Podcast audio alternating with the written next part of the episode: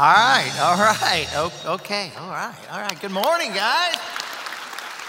How many of you know exactly what that was from? How many of you are totally confused? You have no idea. I, I asked, yeah, exactly. Anybody under 40?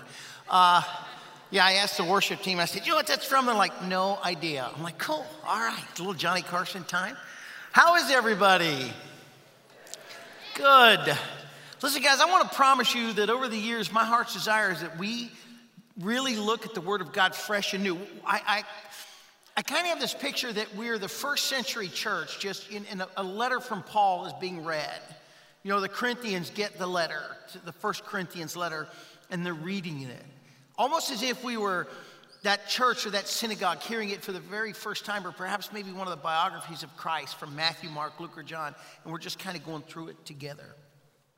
I'd like for us to hear the word just new and fresh. And this morning, I want to, before I pray, I want to kind of clue you in. This morning, my heart's desire is that you will walk out of here with another tool in your tool, tool belt to really begin to enjoy life. Because I, I believe wholeheartedly, and I can prove it from scripture after scripture after scripture, that God's heart's desire is that you enjoy this life, that you enjoy this world, despite what you think or what you've heard. That's I believe that's the heart of God. Let's pray and dig in. Father, we love you and worship you and praise you. You're the King of Kings and the Lord of Lords. You're everything. Uh, you're our provider. You're our shepherd. You're the lover of our hearts and our souls, our minds and our bodies, God. You're our dad. And you are a loving dad that cares so much. So, Holy Spirit, come and speak. Open our hearts and our minds. Speak through me. It's not what I have to say, Father, it's what you have to say. So let those words ring out, for we ask it in Christ's name. Amen. So, my question for us today is Are you enjoying life or are you enduring life? Uh, are you living life to its fullest? Would you define your existence as rich? You go to bed at night knowing that your life is making a difference, or that at least it will make a difference. You wake up in the morning excited about a new day. I, I, think of my daughter. I have this picture of my daughter when we would go to summer camp. My kids would get to go to summer camp at senior high every year, even though they were young, because I was one of the pastors. And my daughter would just go full bore all day, have a blast. And at the end of the night, I would say, Katie, you have to go to bed. And she would say, Okay, Dad, but I can't wait till tomorrow. Man, does that define you? I just can't wait till tomorrow, man. This day has just been so full, so filled, so, so filled with joy and people and God. I can't wait till tomorrow. Well, if so, then you're enjoying life. Perhaps you're enduring life. Maybe you often find yourself laying awake at night filled with regrets. Life really hasn't gone your way, and you're kind of stuck in that what if mode. What if, what if I had taken the other job? Or what if I'd gone a little further in school? What if I hadn't made that terrible mistake in the past that seemed to have defined my future. Or, or maybe if only I'd said this to her, then this would have happened. Perhaps being around you can be challenging because you're kind of always down, always kind of sad, always kind of miserable. So the question I'm asking legitimately is are you enjoying life or are you simply enduring it? Now, I asked somebody this recently, and they said, well, a little bit of both. So let me clarify before we press on with this message. There are literally times when sadness is appropriate. I'm not saying that you should always walk around with your head in the clouds. Ecclesiastes says this that, that there is a time to grieve.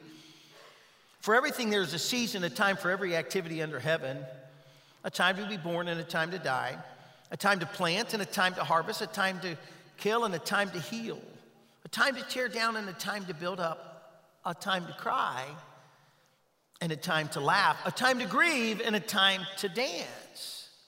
There is a time to cry, but eventually there must time, come a time to laugh. There is a time to grieve, but if, if the time to dance never comes, then something might be drastically wrong. I said this before, but during my depression, I had a, a good friend, Garrison, who would come over our house and and always eat. I mean, he would literally show up to eat, and uh, we're feeding him dessert after dessert, and eventually he just got up and he started dancing. He was so excited about the food every time my wife would bring something out. And I remember looking at him thinking, I want to dance. I, I want to have that much joy. I kept that picture in my mind. There should be regular dance sessions in our life. So I want us to consider this whether or not we're marked with consistent joy or constant sadness. The psalmist wrote these words in Psalms 23 The Lord is my shepherd, I have all that I need. It's a great translation. The Lord is my shepherd, I have all that I need. He lets me rest in green meadows. He leads me beside peaceful streams. He renews my strength. Those are a lot of amazing statements. My question is do you have all that you need? Are there clothes in the closet, food in the refrigerator or in the cabinets? Do you possess the love of God? Do you have enough for today? Last night, I, I, am staying with Dave and Elaine Solers, uh, great people, while I'm waiting for our house to close and all that kind of stuff. And I came home last night and I had food in the pantry. I had a can of Skyline chili. Again, I'm not a healthy eater. Please do not press your granola on me. I don't want it.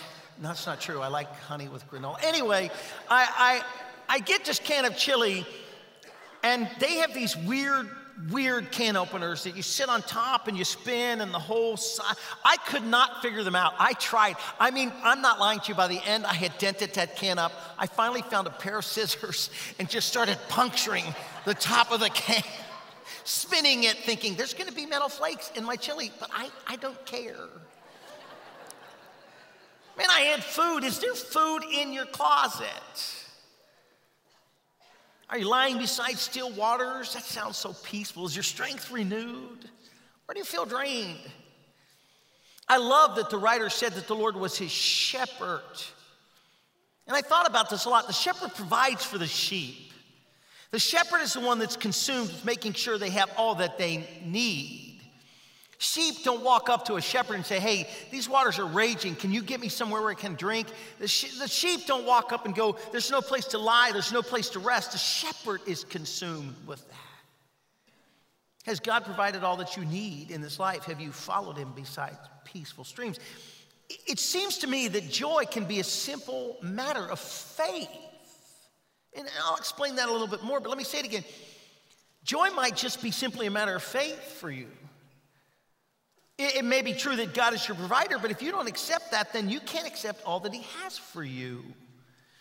Although we may be able to verbalize, yeah, Rick, I get it. I know that God loves me. Very few of us understand that God really does want you to enjoy this life.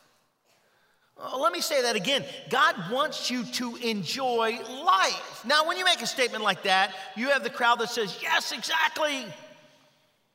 I mean, God wants you to drive a new Mercedes and live in a fat house, and if you're not rich, then something has to be wrong with you. Well, if that were true of all Christians, then why did Paul say this in Philippians chapter 4? I know how to live on almost nothing or with everything. I've learned the secret of living in every situation, whether it's with a full stomach or empty, with plenty or little. For I can do everything through Christ who gives me strength. Not being rich does not mean that God doesn't love you. You may love the Lord with all your heart and your soul and never drive a new Mercedes. But you can pick a used one up pretty cheap sometimes, right? There may be lean times, but that's just life.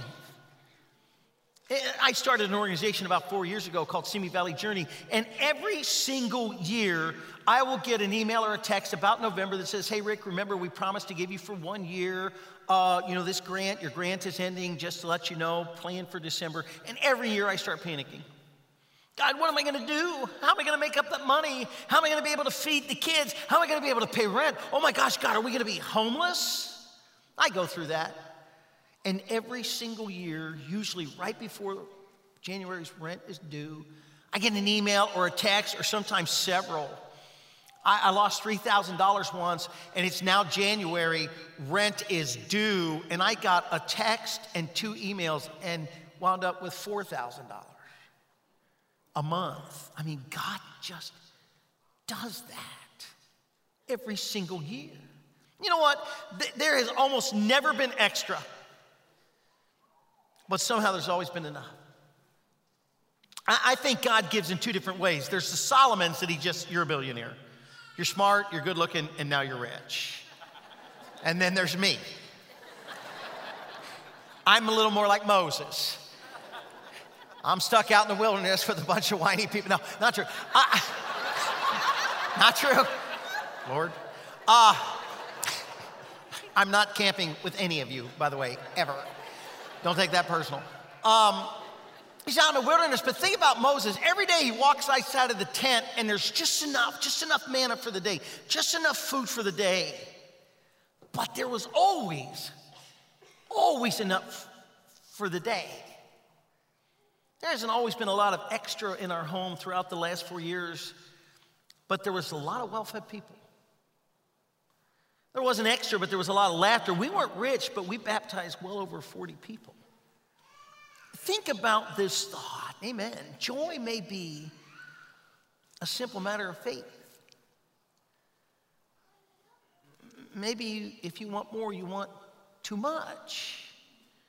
If I say that God wants you to be full of joy and enjoy life, some of the crowd will say, No. No, the Christian life is nothing but sacrifice and pain. If you are having fun, then you are probably sinning. If you are enjoying life, then you don't understand life. Well, then you don't understand God. That's a prevalent thought, although often unspoken. We're just worms saved to serve. No, we're masterpieces created in Christ. I mean, if it were true that we're supposed to be miserable, then why did Paul write this in Philippians 4? Always be full of joy in the Lord. I say it again rejoice. Let everyone see that you are considering all that you do. Remember, the Lord is coming soon. Don't worry about anything. Instead, pray about everything. Tell God what you need and thank Him for all that He's done. Listen, just because you're not driving a Chrysler doesn't mean God don't love you. He likes Chevys too. Whether you have it all or you have a little, God fully wants you to experience joy. I'm going to say that again. I'm not saying that God necessarily wants you to be wealthy. Perhaps He does, and I hope He does, and then I hope you share it with me, and that would be a beautiful thing. But I will tell you that God wants you to enjoy life, and if you want to come up and debate that with me, I'll debate it with you because there's verse after verse after verse. Jesus Himself said, Yes, I am the gate, John 10. Those who come in through me will be saved. They will come and go freely and will find good pastures. The thief's purpose is to steal and to kill and to destroy. My purpose is to give them a rich and satisfying life. Jesus, that's my purpose. The Message Bible puts it this way a thief is only there to kill, uh, to steal, kill, and destroy. I came so that they have real, they may have real and eternal life, more and better life than they ever dreamed of. That is, that can, whether you have a lot or little, that can be found in Christ. So if you're enjoying life and you're God, then I say keep going. Amen. Praise God. Nothing saddens me more than someone who knows Christ but seems to be caught up in daily misery. But if you're not enjoying life, then I, I want to ask you for your, a little more of your attention for just a little while longer. And you might say, Rick, why would I listen to you? Well, because uh, maybe because I really do love life. I love being around Christians and non Christians alike. I really do. I was in Long John Silver's for the second time in the last three days, a couple days ago. Again, I don't want your granola unless you dip it in honey. And I'm, I'm sitting there and I see this guy, and I, I he may have just gotten off work. I don't know. I, I, I thought maybe he was homeless. And he gets his food, and I walk by him, and I could I could kind of smell him, you know. And, but God said, I love that guy. Isn't that guy beautiful? And as I'm walking by him, I'm not making this up, he's taking his Coke and pouring it onto his fish. So I stopped. I'm like, dude, did you just pour your Coke on your fish? And he said something about scales. I didn't really understand what he was saying. I said, dude, that's awesome. And he goes, You want a bite? I'm like, No, I do not. But man, I instantly realized this guy is so amazingly beautiful to God. God just, this incredible character. And I, I, I enjoyed talking with him. He was just funny and a neat guy. And, and I'm telling you guys, when we can get to the point where we're looking at the drug addict or anybody and just see, that's where God, I prayed years ago, God, teach me to see people the way you see them. So maybe because I love life, maybe because I really feel like by the grace of God, I, I really live an abundant and rich life. Perhaps you should listen to me because I know poverty. I can honestly say that growing up, we were probably the poorest family on the block. I remember going to the refrigerator and opening it, taking out a bottle of ketchup, because that's all, and I mean all that was in the refrigerator, and boiling it with water to make what I thought was tomato soup. I remember that when I was a kid. Maybe you should listen to me because I have faced bone crushing depression and come out on the other side. So this morning, I just want to make a propose a few suggestions, just three quick suggestions that, that might help you realize a richer and fuller life, the life that God wants you to have. So let me just throw these out there for you to consider. Number one, let go of condemnation and grab onto God. Let go of condemnation and grab onto God. God knows who you are and He loves you anyway. If condemnation is what's keeping you up at night, then, then simply let it go. If you're waiting for God to drop the hammer on you, then wait no longer. If, if you're the type of person that something goes wrong and you immediately think, oh wow, God must be punishing me, then you don't really know God. I lost my wedding ring. Uh, and I've had it for, you know, it was my third ring. My first one I lost, my second one I hate it. And the third one I've had for over 20 something years. My wife and I will celebrate 26 years next month. And I love that ring. And I'm not lying. My first thought was, God, did you make me lose my ring because I. And then I stopped and I thought, oh, God, sorry. Crazy thought. That's not who you are. You're this loving, amazing, incredible Father whose heart's desire is to push me towards the right. You know me. The psalmist wrote these words, Psalms 139. Oh Lord, you have examined my heart and you know everything about me. You know when I sit down or stand up, you know my thoughts even when I'm far away. You see me when I travel and when I rest at home, a little, like Santa Claus, isn't he? You know everything I do. You know what I'm going to say even before I say it. Uh, the point is that God knows your every thought even before you think them. He knows the, the tries and the failures. He knows the victories, the defeats. He knows the clean and the downright filthy. In fact, David goes on to say, I could ask the darkness to hide me and the light around me to become night. Why would you want to hide from God? Well, because not everything you're doing is always that right. But even in the darkness, I can't hide from you. To you, the night shines as bright as day. Darkness and light are the same to you. He knows your filthy, stupid thoughts. He knows how often you lie. He knows the words that come out of your mouth on a daily basis. He knows how you treat each other. He knows the arguments you had on the way to church this morning. He saw it all. He knows, but the Bible assures me that He forgives. He knows, but He died for that. He's going to continue to work that out of your life because He loves you and He knows it brings you pain. But if you're living with condemnation, then I want to encourage you this morning to let it go. Truly knowing God truly destroy, destroys repercussions. Truly knowing God destroys condemnation and self condemnation. John wrote this in 1 John chapter 4. We know how much God loves us. Do you? We know how much God loves us, and we have put our trust in His love. God is love, and all who live in love live in God, and God lives in them. And as we live in God, our love grows more perfect. Your love should be growing. And let me get to what I mean by that. So we will not be afraid. So we will not be afraid on the day of judgment, but we can face him with confidence because we live like Jesus here in this world. And then he goes on to make this amazing statement such love has no fear because perfect love expels all fear. Such love has no fear. If I understand the love of God, then I'm not afraid anymore because perfect love expels all fear. And the Bible says, another version says, perfect love casts out all fear. If, and he goes on, John goes on to say, if we are afraid, it is for fear of punishment. And this shows that we have not fully experienced his perfect love. If I'm afraid that God is going to punish me, then I don't understand the love of God. That's what John is saying. Perfect love, when you understand this intense love of God, you stop being afraid of God. Perfect love casts out all, I, have heard it taken out of context so many times. Perfect love casts out all fear, so go to the mission field. I get that. That works for the message of the Bible, but that is not what John is saying here. Remember, we're the first century church just hearing this.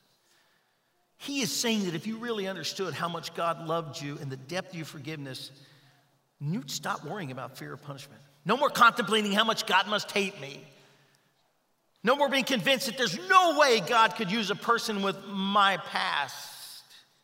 You want to enjoy life and not endure life, then you must begin to let go of condemnation and grab onto God. God didn't take my ring.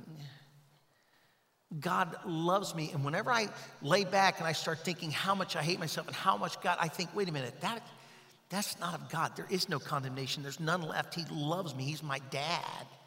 My children make mistakes. I don't want their lives destroyed because they made mistakes. I want to lift them up and love them and encourage them and take them to the next level and work through that, whatever it takes. And I'm not a better father than my father. Let me give you a second thought. Let go of you and grab onto someone else. Let go of you and grab on to someone else. I'm not talking about some uh, you know, addiction or some codependence, that will destroy your life. If you've got that, let go of that. That's for another message. Let go of you and grab onto someone else. Philippians chapter 2, Paul says, is there, is there any encouragement from belonging to Christ? Any comfort from his love, any fellowship together with the Spirit? Are your hearts tender and compassionate? He's saying, Are you getting anything out of this Christianity? Are you getting anything out of your relationship with Christ? Verse 2 Then make me truly happy by agreeing wholeheartedly with each other, loving one another, working together with one mind and purpose. He says, Don't be selfish, don't try to impress others. Be humble, thinking of others, wow, this is crazy, as better than yourself. I'm not better than that guy at Long John Silver's. I'm, I'm not on a higher plane than him by any stretch. He is this masterpiece of God. Paul said, Be humble, thinking of others is better than yourself. Don't look out only for your own interest, but take an interest in others too. You must have the same attitude that Christ Jesus had. And then he goes on to talk about how Christ emptied himself of all that was his power and his godliness to become a man. Listen, guys, after four years of working with those struggling with addictions, I can honestly make this statement. One of the greatest hindrances to having joy is to care way too much about you. Uh, let me say that again. If I could stand on my head, if that were physically possible and you'd get it harder, I'd do it. One of the greatest hindrances to having joy is to care way too much about you. How do I look? How do I appear? How do people feel about me? Why aren't they meeting my needs? I should have more. I should have a bigger car. I should have a better house. I should have a better job. I should have gotten all that. Man, when you grab on yourself like that, you will be miserable. If all you care about is you, then your pool's way too shallow. Every negative comment directed at you will hit you hard. You may fear doing something for someone else or giving something to someone else because maybe there's, there wouldn't be enough for you. I mean, if your garage is filled with things you haven't used in three years and you're afraid to give it away, there's an issue. And if you're like, man, I would, I would love to help that person out, and I see that there's great need, but I can't help them because what if there's not enough for me? I, I want to encourage you and lift you up, but, but I'm in such a shell of depression that I, I don't dare go outside of me. That is a miserable place to be.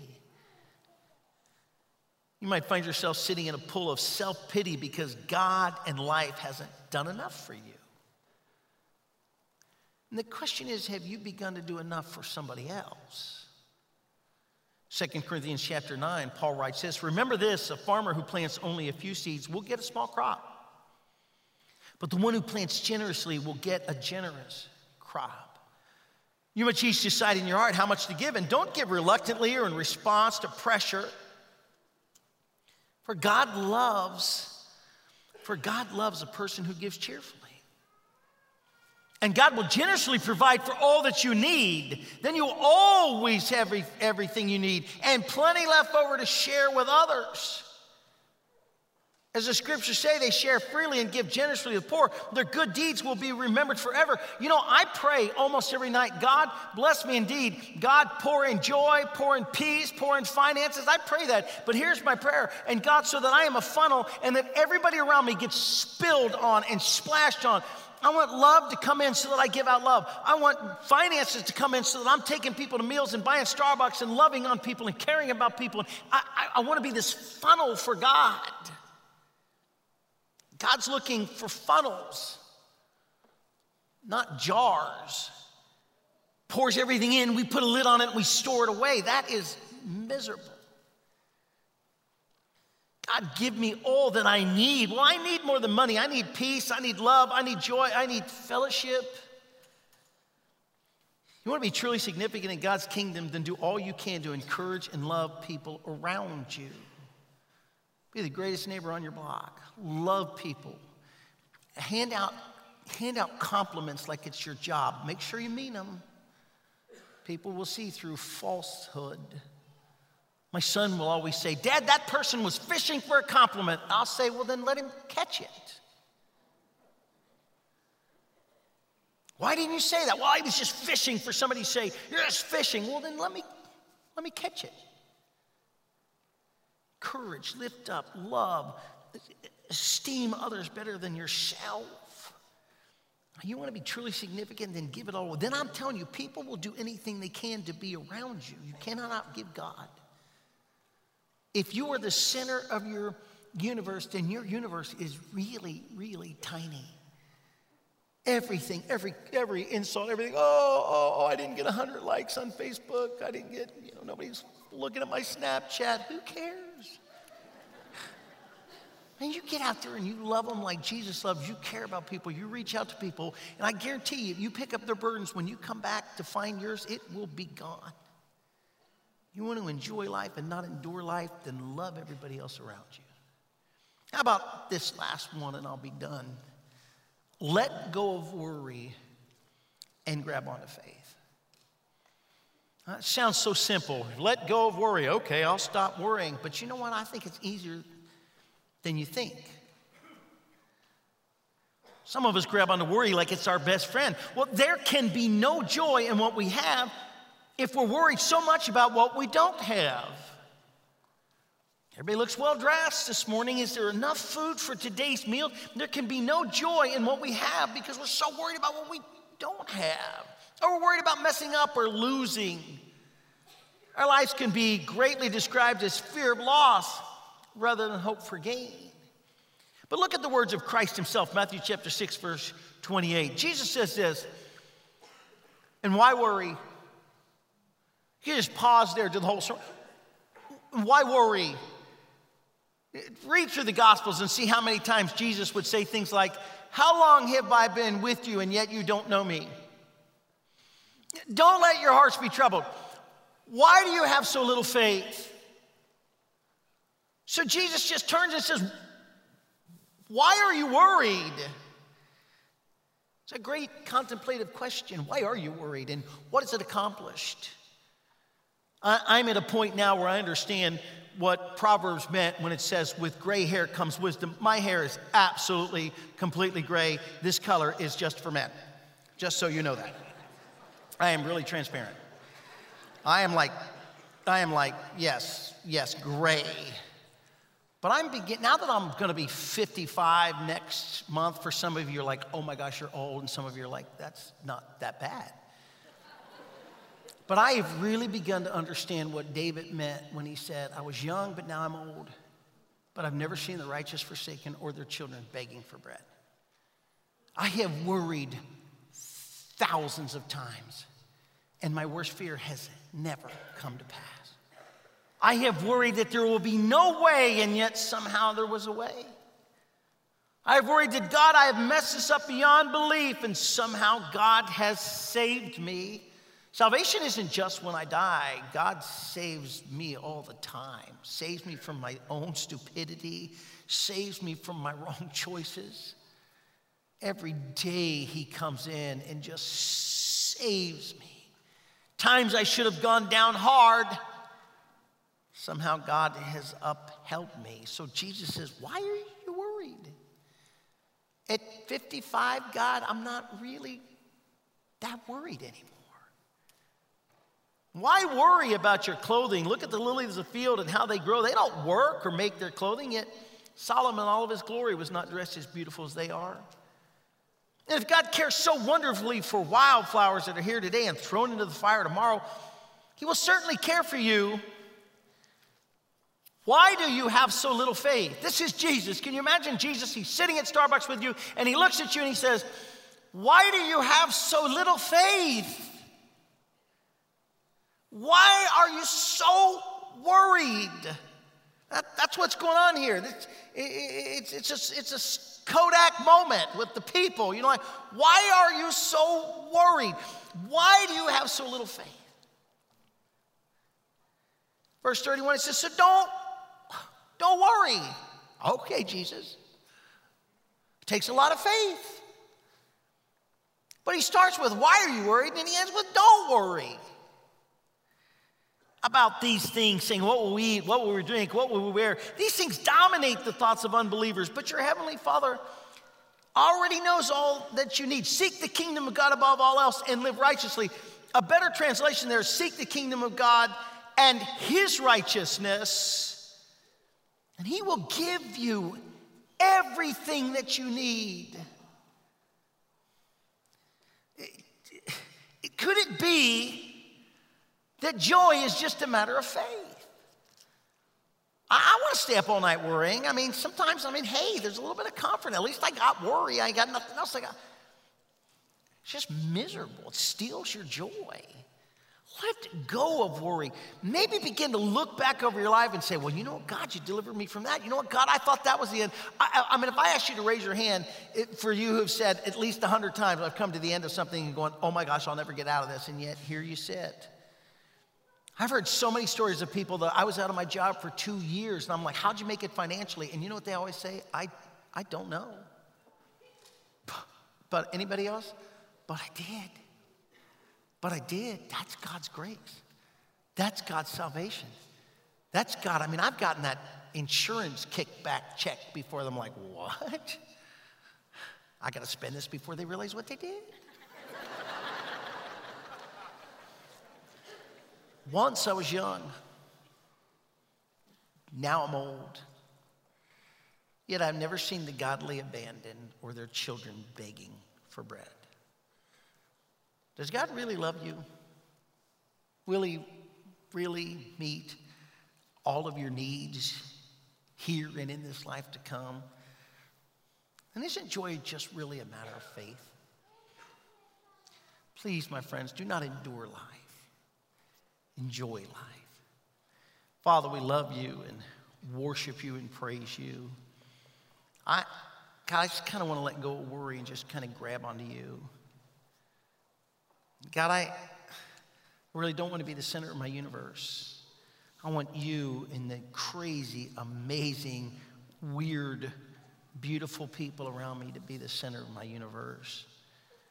I just want to let go of all of it, God, and just trust you, have faith in you, love you, worship you, praise you, and adore you, God. I let go of condemnation. You died on the cross, there's none left.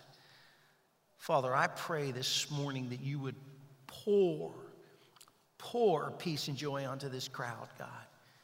That you would anoint them with the oil of joy above all others. For I ask it in Christ's precious name. Amen. God bless you guys. Thank you for listening.